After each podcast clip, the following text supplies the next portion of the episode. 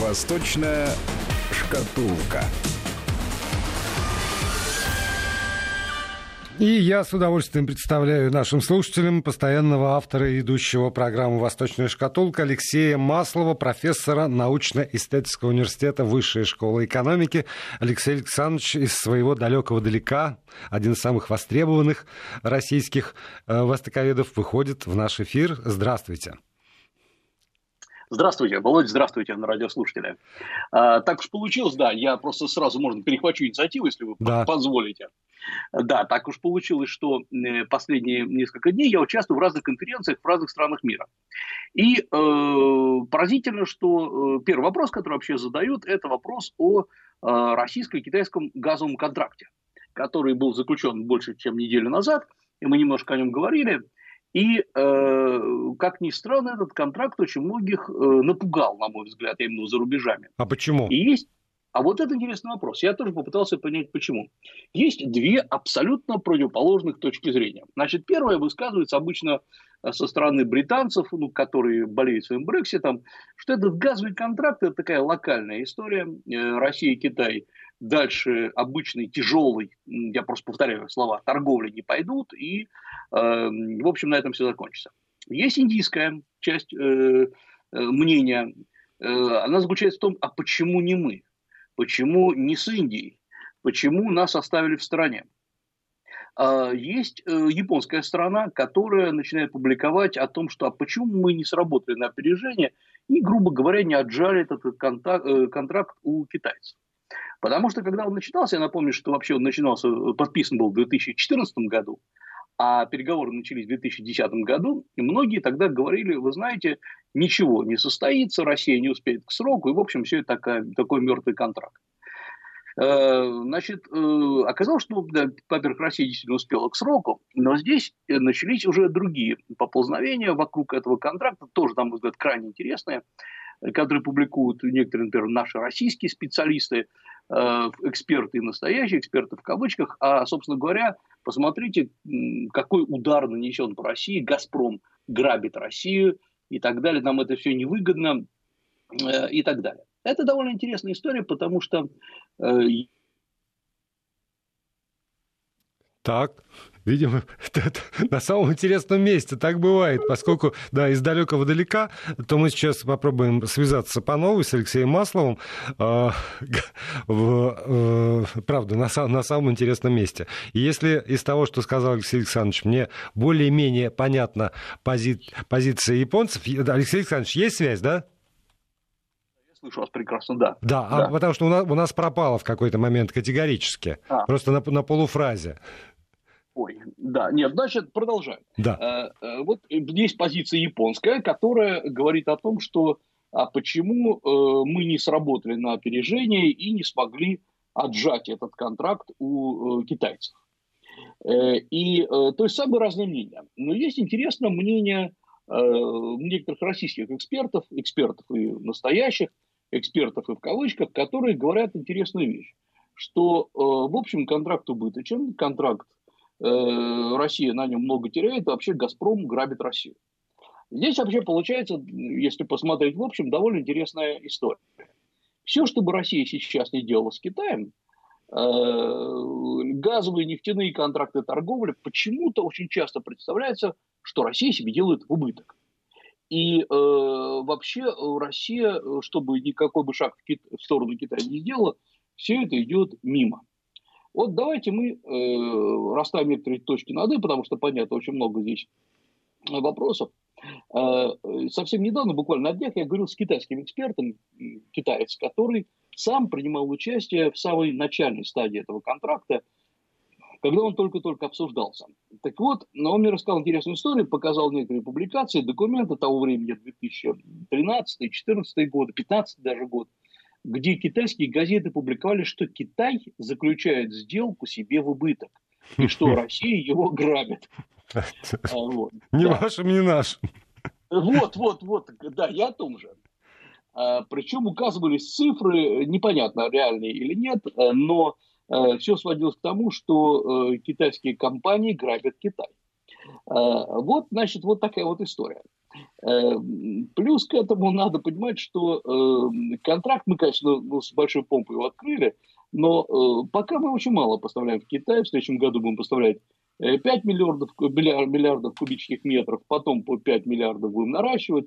Ну и к 2025 году мы выйдем на запланированный объем 38 миллиардов кубометров, что неплохо, но, конечно, меньше, например, чем идет по центральноазиатской, центральноазиатской трубе, то есть из Таджикистана, Туркменистана, где идет 50 миллиардов. Я слышал, что многие говорят о том, что Россия может занять э, ну, 10, может быть, 15 процентов китайского рынка газа. Это вряд ли, потому что, во-первых, Китай не даст, э, не хочет он складывать яйца в одну корзину. Ну, а во-вторых, мы же понимаем, что и потребности Китая растут в газе, и растут они каждый год на 15, вот по прошлому году вообще 18 процентов. Ну, Россия, если займет 6 процентов, 7 это будет абсолютно нормальная цифра. И здесь я, как говорится, не, не вижу ничего плохого. Поэтому э, здесь надо э, к таким вещам подходить не с точки зрения э, восточного базара. Сегодня купил, продал, дорого дешево, а с точки зрения перспективы. Э, Россия с большим трудом, но тем не менее шаг за шагом прорывается на э, китайский, а в целом азиатский рынок. Конкурентов там у нас полным-полно. Например, у нас большой конкурент Саудовская Аравия по нефти. Огромный конкурент, с которым Китай сейчас заигрывает как только может.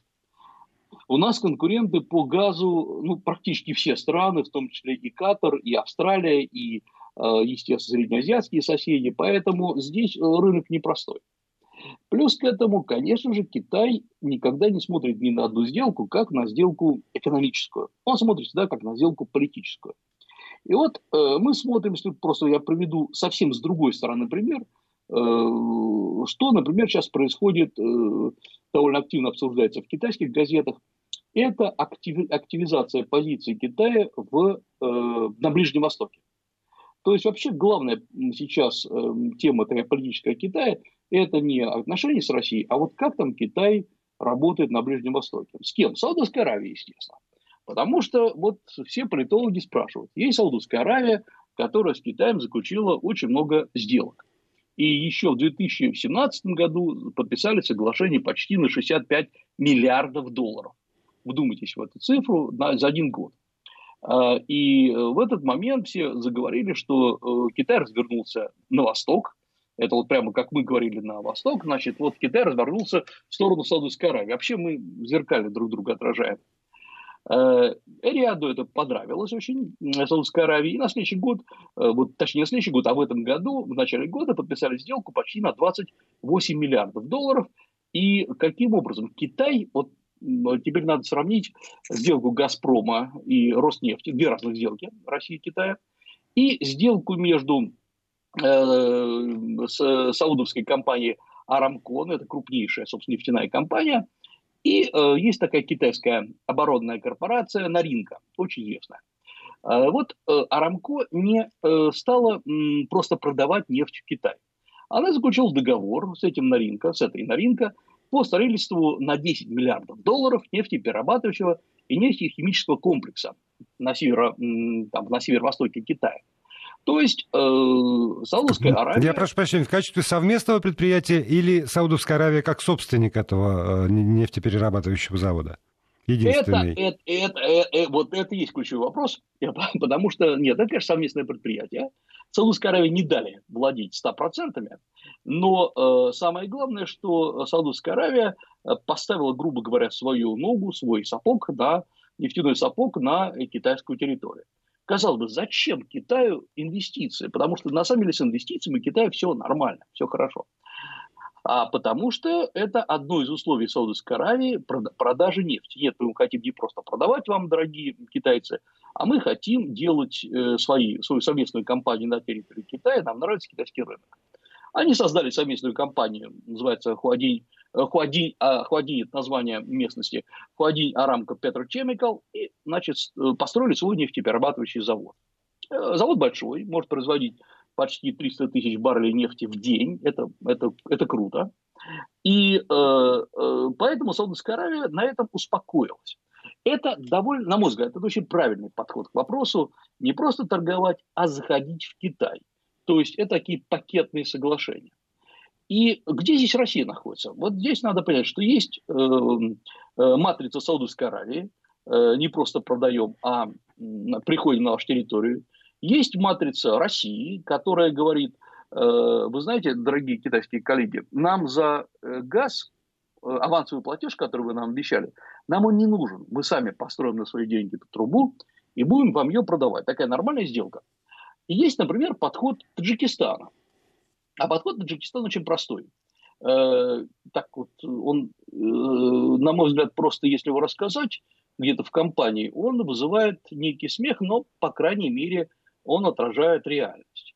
Э, для того, чтобы поставлять по газовой трубе таджикский газ в Китай, Китай, Китай, китайская сторона создала совместное предприятие с Таджикистаном, вложив по 300 миллионов долларов. Пока все идет нормально. По 300, значит, 50 на 50 процентов. А, так вот, Таджикистан, э, не обладая 300 миллионов долларов, он взял 300 миллионов долларов в кредит.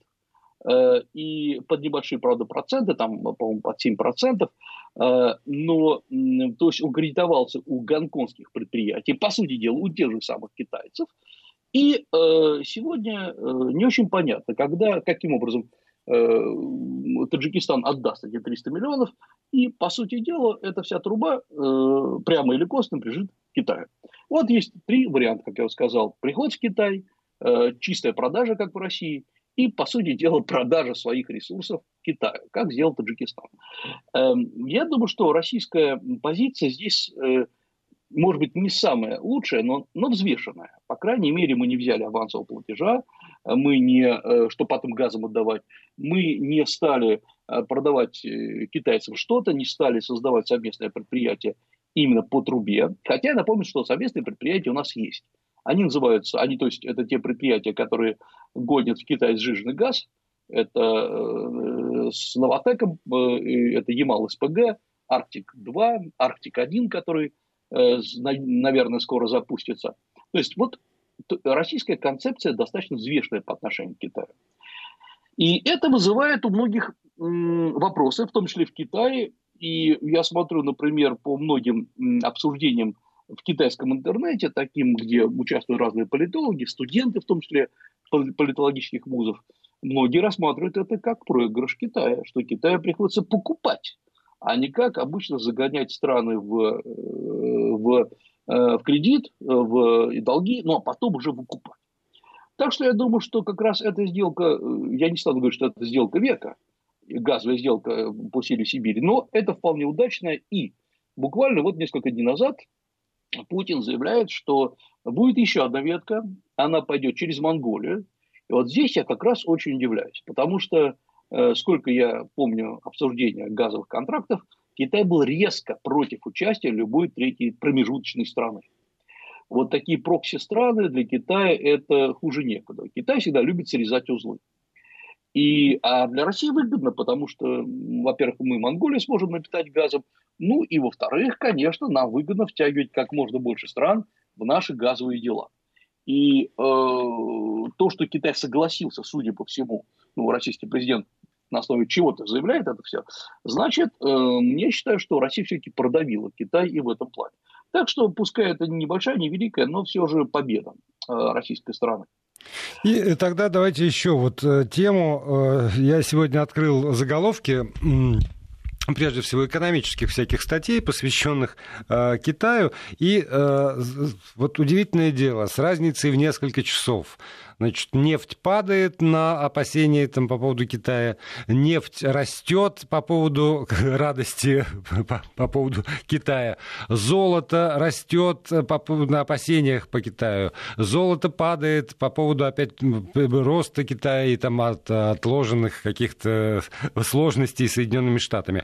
Вот а, чему, на ваш взгляд, в большей степени можно верить? Каким-то алармистским заявлениям, которые, безусловно, существуют существует по поводу э, там, китайской экономики и отношений Соединенных Штатов с Китаем, или э, ну, более-менее спокойным каким-то заявлением, которые не предрекают Китаю уже э, там совсем катастрофы э, послезавтра, во всяком случае, завтра-послезавтра, и э, с оптимизмом смотрят на э, торговую сделку. Ну, э, во-первых, я думаю, что э, ничего с китайской экономикой в ближайшее время не случится. Э, она будет тихо тлеть и тихо тормозиться, но это не, не будет являться ключевым фактором. А вот есть несколько, два других ключевых фактора, которые, на которые стоит обратить внимание. Это, во-первых, эм, очень широко обсуждаемый сейчас в кулуарах многих форумов и э, конференций, это вопрос о том, насколько крепка сила самого себе Си Цзиньпина. Потому что очевидно, что в сделке Китай-США Китай проигрывает, по крайней мере, визуально. Э, и э, сделку не дается заключить, то есть, грубо говоря, Китай хочет, США не дает. Вот вам визуально проигрыш Китая. Э, и многие кивают, на, я в самом Китае кивают на то, что Си Цзиньпин не справляется с обязанностями. И Лю Хэ уже неоднократно там в разных статьях, ну, формально, э, я напомню, что Лю Хэ – это э, член Политбюро, но самое главное, он ответственен за переговоры с, с, с США по торговой сделке, он же оправдывался. Э, и э, до этого времени и Си Цзиньпин, и все его подчиненные говорили, что Китай надеется заключить торговую сделку как можно скорее, но, очевидно, сейчас она до конца года заключена не будет. Но потом в Китае в январе, в конце января начнутся э, чудесный Новый год китайский, э, Китай уйдет на Новый год, США, собственно, на, это рассчитывают, то есть сделка, вер... обсуждение вернется в феврале. Сейчас проходит, буквально, как говорится, вот пока мы с вами говорим, идет очень большой форум в Э, на Хайнане. Э, это международный форум, где участвуют э, и китайские, и американские специалисты именно по торговым переговорам. В городе Санья это проходит, это столица Хайнаня. И э, там в очередной раз прозвучали с обеих сторон э, противоположные заявления. Китай говорит, мы готовы хоть завтра. То есть Китай готов. И, по сути дела, это значит, что Китай для себя согласовал все абсолютно заявления, э, все требования, а США не заключают. И э, причем даже министр, бывший министр США э, Джек Лью сообщ, сказал замечательную фразу, что обе стороны должны сделать шаг назад, чтобы найти правильный путь. То есть всех уже достало, мягко говоря. Э, э, понятно, что Трамп хочет выжить из сделки максимум, и самое главное показать, что он может играть с Китаем вот как Э, кошка бегает за кусочком бумажки на ниточке, вот, мол, и Китай также бегает. На самом деле, конечно, Китай не бегает, там все э, значительно сложнее, но эм, для, для Китая, в Китае наступила как бы усталость от ожидания сделки. И это надо учитывать. А, поэтому я думаю, что, конечно же, э, вот когда говорили, что Э, там, может, до 15 декабря будет э, сделка, еще что-то. Нет, очевидно, что вот мы, мы не видим этой сделки сейчас. Что, в общем, наносит удар по всей мировой торговле. Вот. Это вот э, то, что касается сейчас таких вещей. Есть еще одна вещь, которую я хотел бы обсудить. Почему-то у нас как-то не очень широко обсуждается. А я смотрю на американские газеты, которые встрепенулись по поводу учений в Лаосе. Военные учения в Лаосе. Есть такая чудесная страна, вы знаете. У нас точно не да. говорят решительно ничего по поводу Лаоса, кроме того, что Лаос э, выступил против резолюции в ООН э, по Крыму. Да, абсолютно правильно. Я э, смотрел, какие основные запросы идут по слову Лаос э, в Гугле. Значит, как ни странно, главный э, запрос по Лаосу – Лаос на карте. Э, вот, да. Да, комментировать даже не буду. Э, но, тем не менее, значит, почему все заговорили о Лаосе? Э, а потому что э, начались учения в Лаосе, называется Ларос 2019, где участвует Россия. Военные учения, это совместные российско-лаосские военные учения, называется Ларос 2019, где участвуют, как сказано, более 500 военнослужащих. Ну, надо понимать масштабы Лаоса, да, но тем не менее. И э, до этого, в этом году еще Россия в начале года э, продала Лаосу несколько учебных самолетов. И э, вот сейчас, э, как опять-таки по официальным сообщениям, из э, Забайкальского военного округа, из, Забайкаль, из Забайкалья прибыли российские военные и приступили к первому этапу совместного учения. Был торжественный марш, Э, и опять-таки уже по сообщению лаосских газет Лаос празднует прибытие российских войск, но там восточная сторона, они празднуют от э, любого гостя, но все равно приятно. Значит, почему как-то все это тихо проходит у нас, я не понимаю. Ведь событие знаковое. Лаос – это, как любят говорить, говорить наши друзья-американцы, это задний двор Китая. И там Россия проводит учения вместе с Лаосом. О чем это говорит? Ну, во-первых, это говорит о том, что Россия молодец – Э, и проводит учения там, где Китай всегда считал, что все нормально. Вообще влияние Китая в Лаосе э, колоссальнейшее, просто огромное. Лаос, э, Китай основной инвестор в Лаос, и вот тем не менее. О чем это еще говорит? Это говорит о том, что Россия постепенно начинает наращивать свое военное присутствие осторожными очень шагами в Юго-Восточной Азии. И э, я э, не знаю, сейчас никто об этом не знает всех Э, тонкости этого процесса, э, все покрыто большой тайной. Но я напомню, что несколько лет назад, два года назад в России э, была встреча Россия-АСЕАН. Прибыли лидеры стран АСЕАН, очень много говорили о совместной торговле, о развитии, но торговля не пошла. И понятно, почему не пошла, потому что очень далеко эти страны находятся и э, довести до туда российские товары, да любые товары, в общем, довольно тяжело. Кроме, а... заметьте, товаров, которые не портятся в процессе перевозки, как то, например, учебные самолеты. Давайте мы с вами разговор про, про Лаос и про все остальное, про ситуацию э, в вашем э, подопечном регионе э, продолжим уже после выпуска новостей. Алексей Маслов, профессор Высшей школы экономики, остается на связи со студией Вести ФМ. Эм. Новости, а затем уже и разговор.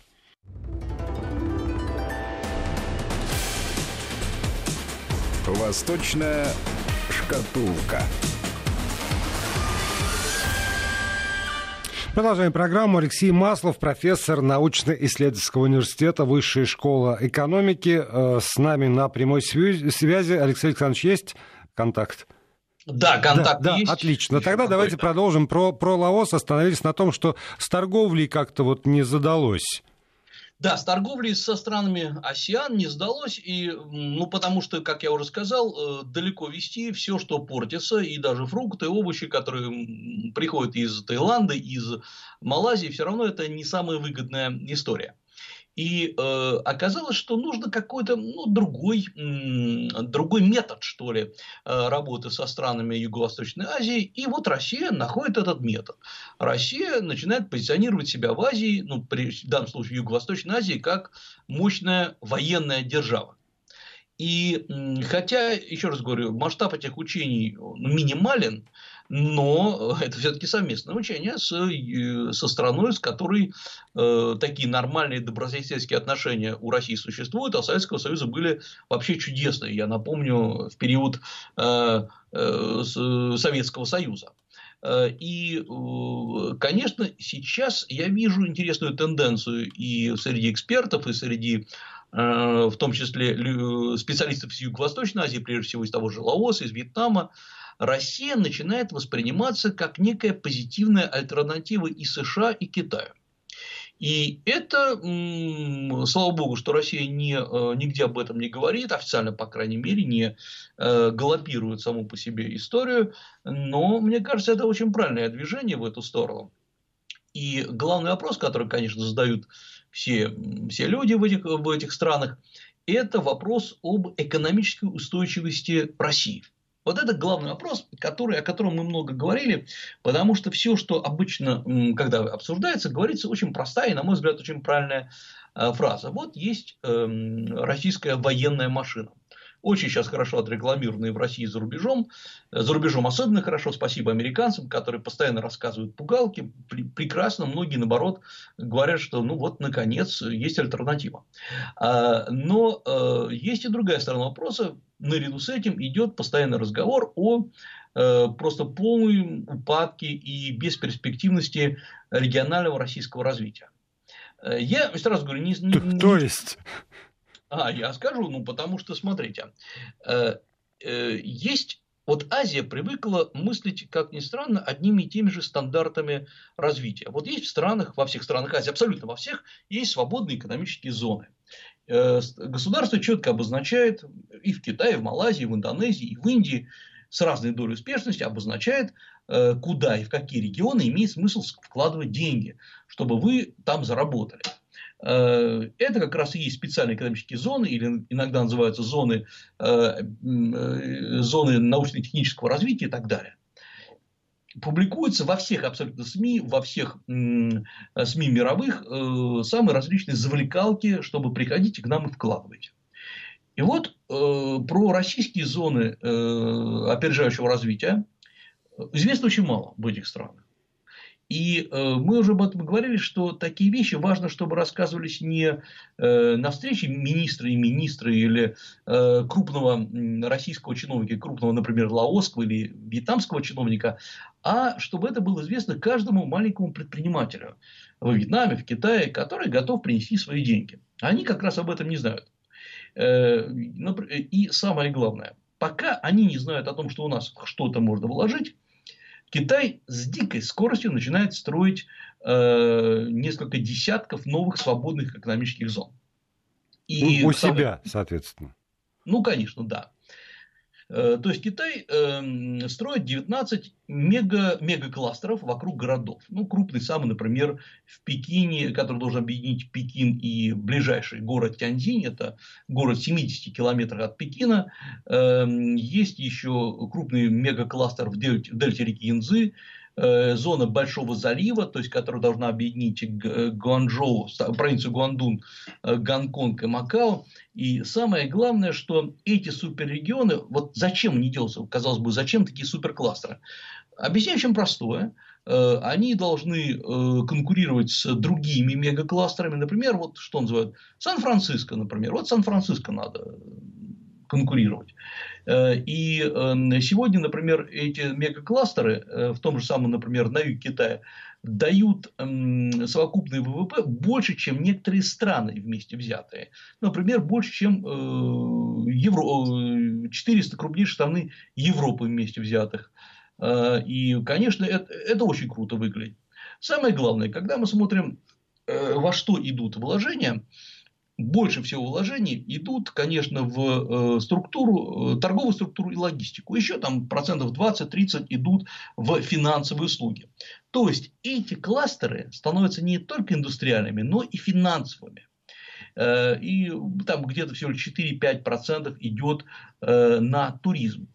О чем это говорит? Это говорит о том, что Китай постепенно делает так, чтобы деньги было интересно вкладывать внутрь страны, а не вывозить за рубеж. Э, э, чтобы было понятно, почему, почему это интересно.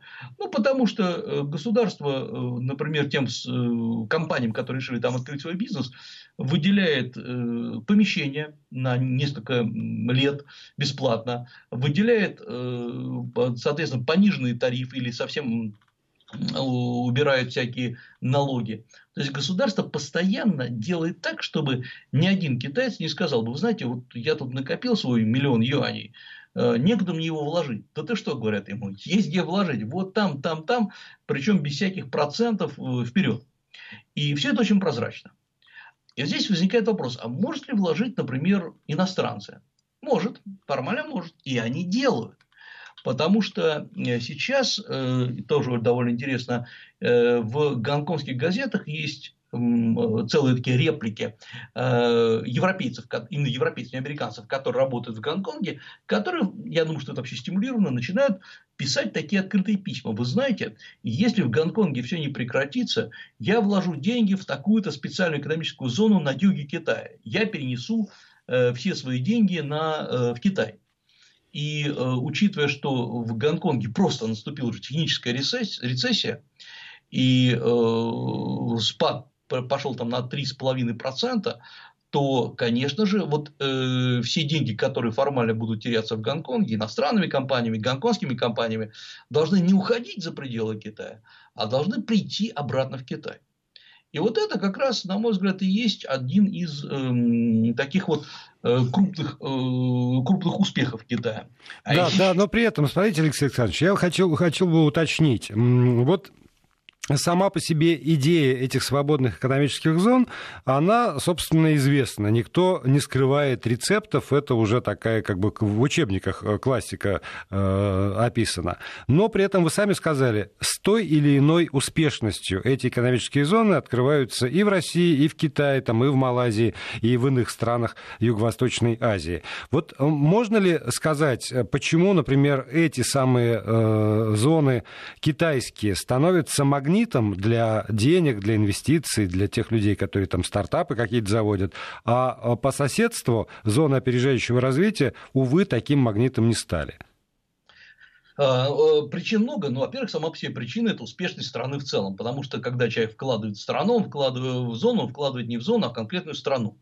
И это очевидно, что э, человек хочет понимать, как вообще в целом страна будет развиваться.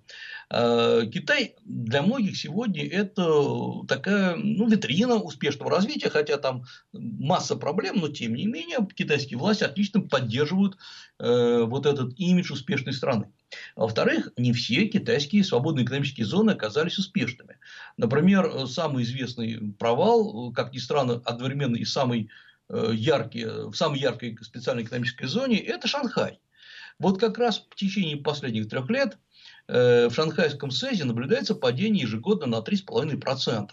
И чтобы было понять, что это такое за 3,5%, процента, в 2018 году это было почти 7 миллиардов, э, миллиардов долларов США. Это вот падение этой зоны. Почему? Да потому что Э, Шанхай и так переполнен услугами. И э, там выжить могут только те компании, которые предлагают ну, совсем уж инновации, которые э, явно как, пойдут которых, которых нет. Мы сейчас на 6 секунд прервемся и затем продолжим сразу. Вести ФМ.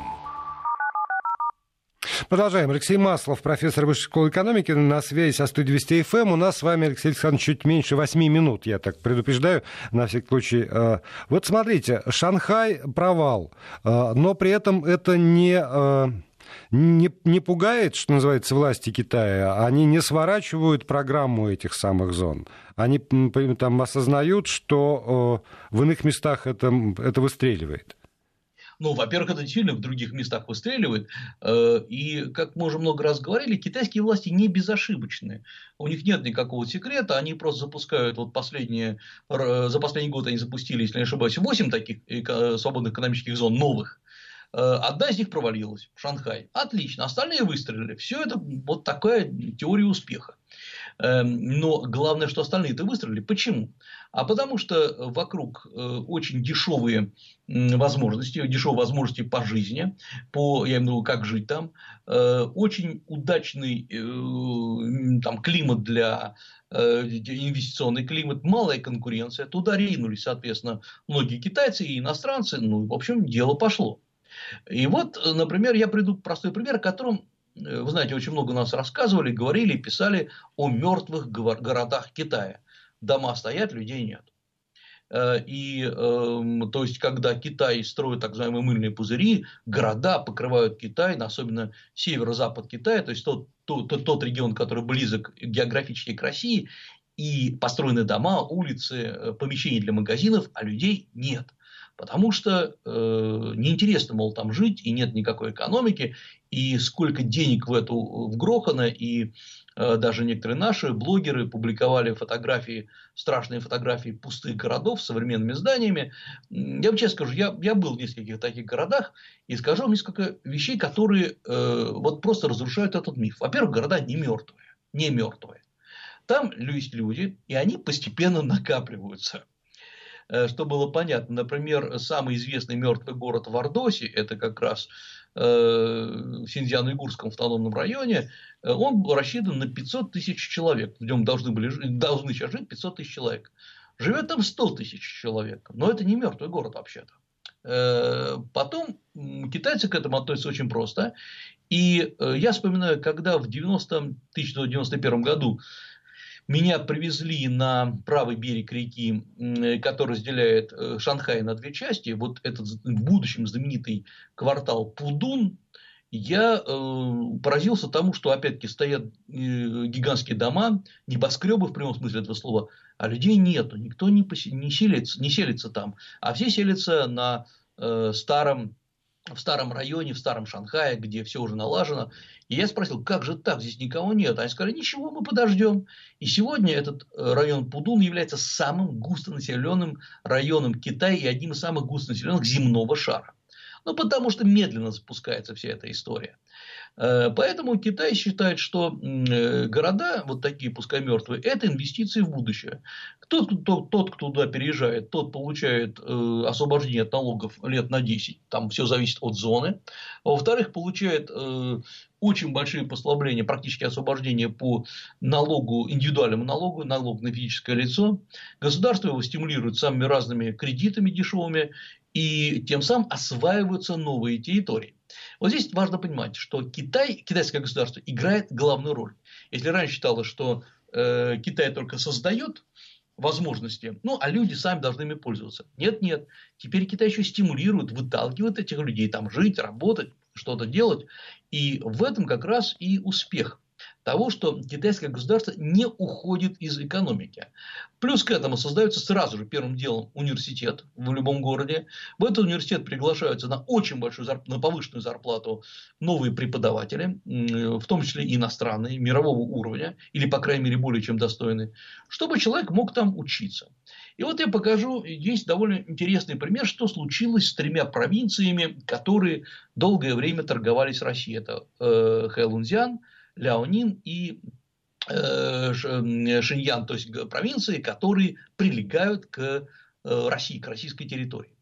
Как только в России в 2014 году началось, изменился курс доллара, юаня и рубля, соответственно, торговля почти схлопнулась. Она упала, приграничная, трансграничная торговля. Э, китайцы, которые жили там и которые производили практически все для потребления на российском Дальнем Востоке, просто начали уезжать оттуда. Падение экономики было чудовищное, которое повлияло на падение, э, на негативные проценты и по всему Китаю. Например, по, еще там прошлый, позапрошлый год провинция Хэйлунцзян с центром в городе Харбине э, показывал рост меньше 2%, в то время как в Китае был больше 6-6,5%. И вот сразу же Китай понял, что китайское руководство поняло, что эм, Россия подвела Китай, не покупает больше китайских товаров, а сама начинает производить эти товары. Что делать? Бесконечное заседание Политбюро, создана специальная кризисная группа по подъему этих трех северо-восточных провинций. И вот в этом году мы видим, что начинает ползти ВВП вверх. Э, там 5%, уже 6, э, там 5,5%, то есть кризис преодолен.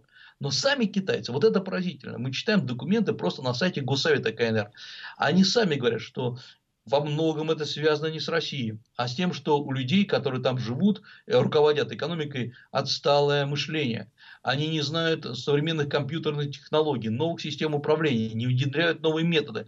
То есть, прямо это жесточ... Китай критикует себя так, как мы его не критикуем. И э, открыто все это публикуют, опять-таки, еще раз говорю, на сайтах официальных, это не блогеры какие-то. И э, что образование еще отстает.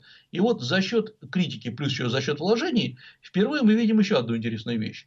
В Китае всегда люди поступают в университеты в тех провинциях, э, где, которые наиболее развиты. Э, вообще в Китае ежегодно поступает в университеты более 10 миллионов человек. Э, вот в этих провинциях в этом году впервые начали поступать, э, пошел рост поступающих в вузы там, на 13, на 15 процентов больше. То есть люди хотят обучаться в этих провинциях. Почему? Отличные университеты, прекрасное общежитие, высокая зарплата преподавателей, масса иностранных преподавателей, ну, к сожалению, не из России, или может счастье, что не из России, которые сейчас там начали работать. То есть Китай создает, в отличие, может быть, от некоторых наших зоны опережающего развития, Китай сразу же создает инфраструктуру и сразу ее напитывает. И вот тогда люди туда едут. Ну и тогда получается гарантия того, что э, мне, мне очень нравятся города, где университет, градообразующее предприятие, потому, потому что совсем другая модель выстраивается, и э, очень может быть, что действительно тогда есть и какое-то будущее. Но про будущее мы с Алексеем Масловым будем говорить уже в следующих выпусках программы «Восточная шкатулка». Сегодня наше время истекло. Спасибо большое, Алексей Александрович, за... Э, за программу. И я с нетерпением жду вас все-таки здесь, в этой студии, потому что с глазу на глаз общаться легче и приятнее. До новых встреч. До свидания.